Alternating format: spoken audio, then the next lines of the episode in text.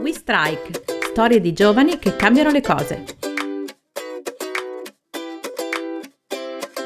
Da un gioco, da una passione, a un servizio utile al quale si appoggia tutta la comunità del suo paese in provincia di Belluno. Simone Clincon è un ragazzo di 19 anni, col pallino dell'elettronica.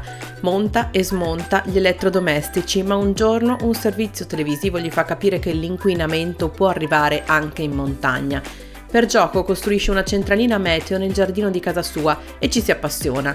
Non sapeva che nel giro di un paio d'anni sarebbe arrivato a gestire un servizio di previsioni in tempo reale per tutto il paese di Sovramonte. Spesso ci si pone davanti alle previsioni del tempo come si fa con gli oroscopi. C'è chi ci crede ciecamente, chi non vuole neanche sentirli, chi guarda con occhio fintamente disinteressato, indeciso se fidarsi o meno. Ma le previsioni del tempo, in realtà, non sono oroscopi. C'è dietro studio, analisi e soprattutto la tecnologia di una scatola delle scarpe. Che significa? Lo spiega la storia di Simone Clinton, che ad appena 19 anni è diventato l'oracolo del suo paese, Sovramonte, in provincia di Belluno, per quanto riguarda che tempo farà diciamo che fin da piccolo ho avuto una grandissima passione per l'elettronica più che la meteorologia. Montavo computer, elettrodomestici, li ricostruivo, li riassemblavo, li spostavo, li, provavo ad aggiustarli quando erano rotti.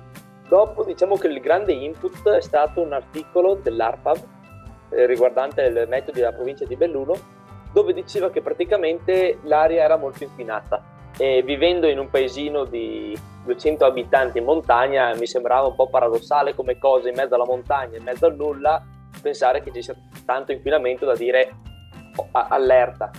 Quindi da là è nata un po' la scoperta della meteorologia. I bambini di solito seguono i cartoni animati, ma Simone, di quel che passa in tv, preferisce le previsioni del tempo e si appassiona di meteorologia ma non nel senso che prende per buono quello che le previsioni dicono. Lui, le previsioni, vuole farle. Quindi ho iniziato a studiarmi i sensori, un po' tutto. A casa facevo già i primi esperimenti con, con delle piccole schedine che mettevo sul balcone della finestra, ad esempio. E dopo un po' che mi sono appassionato anche su come funziona il tutto, anche conoscendo altra gente che fa, non dico questo mestiere, ma comunque con la passione per le stazioni meteo, quelle professionali che si comprano e si installano nei giardini di casa, una mattina è saltato il guizzo, ok, costruiamone una. E quindi allora eh, mi sono armato di una scatola di carta circondata di stagnola per renderla tra virgolette impermeabile, fin, fin tanto che serviva, messo dentro tutta l'elettronica e messo sulla finestra di casa mia. Quella era la prima stazione meteo. Eccola, la scatola delle scarpe che nelle mani di Simone Clincon è diventata una stazione meteorologica ma allora basta così poco per fare le previsioni del tempo? Magari servono anche tempo, dedizione, disponibilità a migliorare sempre. Ed è quel che ha fatto Simone, che ha approfondito la scienza della meteorologia, si è procurato una stampante 3D e si è costruito nuove stazioni, che ha cominciato a spargere per tutto il territorio di Sovramonte, finché della sua strana opera ha cominciato a interessarsi la protezione civile locale e anche le attività e le associazioni del paese, interessate a sapere se il tempo atmosferico avrebbe permesso di svolgere le loro attività all'aperto. Ma la vera svolta arriva dopo la devastazione della tempesta Baia. Com'è possibile che un evento atmosferico così distruttivo sia stata una svolta? Beh, per via di una regola antica e sempre nuova. Si cresce riuscendo a cogliere le opportunità e si sa che le opportunità nascono soprattutto dai momenti di crisi. Perché Vaia è stata una tempesta talmente micidiale che mi era volata via addirittura la scatola dell'elettronica dalla stazione meteo, l'ho trovata a 50 metri dentro un fosso, quindi sì, là diciamo adesso l'ho fatta, si è rotta tutto, adesso riprenderla e rimetterla in sesto sarà impossibile perché comunque ancora non sapevo che la gente aveva iniziato a sfruttare la cosa. Quando dopo due o tre settimane sono venuti a chiedermi perché ancora non l'avevo più rimontata, insomma, diciamo è stato lo sprint per ripartire ed arrivare qua. come spesso accade ci si accorge dell'importanza di una cosa quando essa viene a mancare. E così anche quella strana scatola spazzata via dal vento fa sentire la propria mancanza.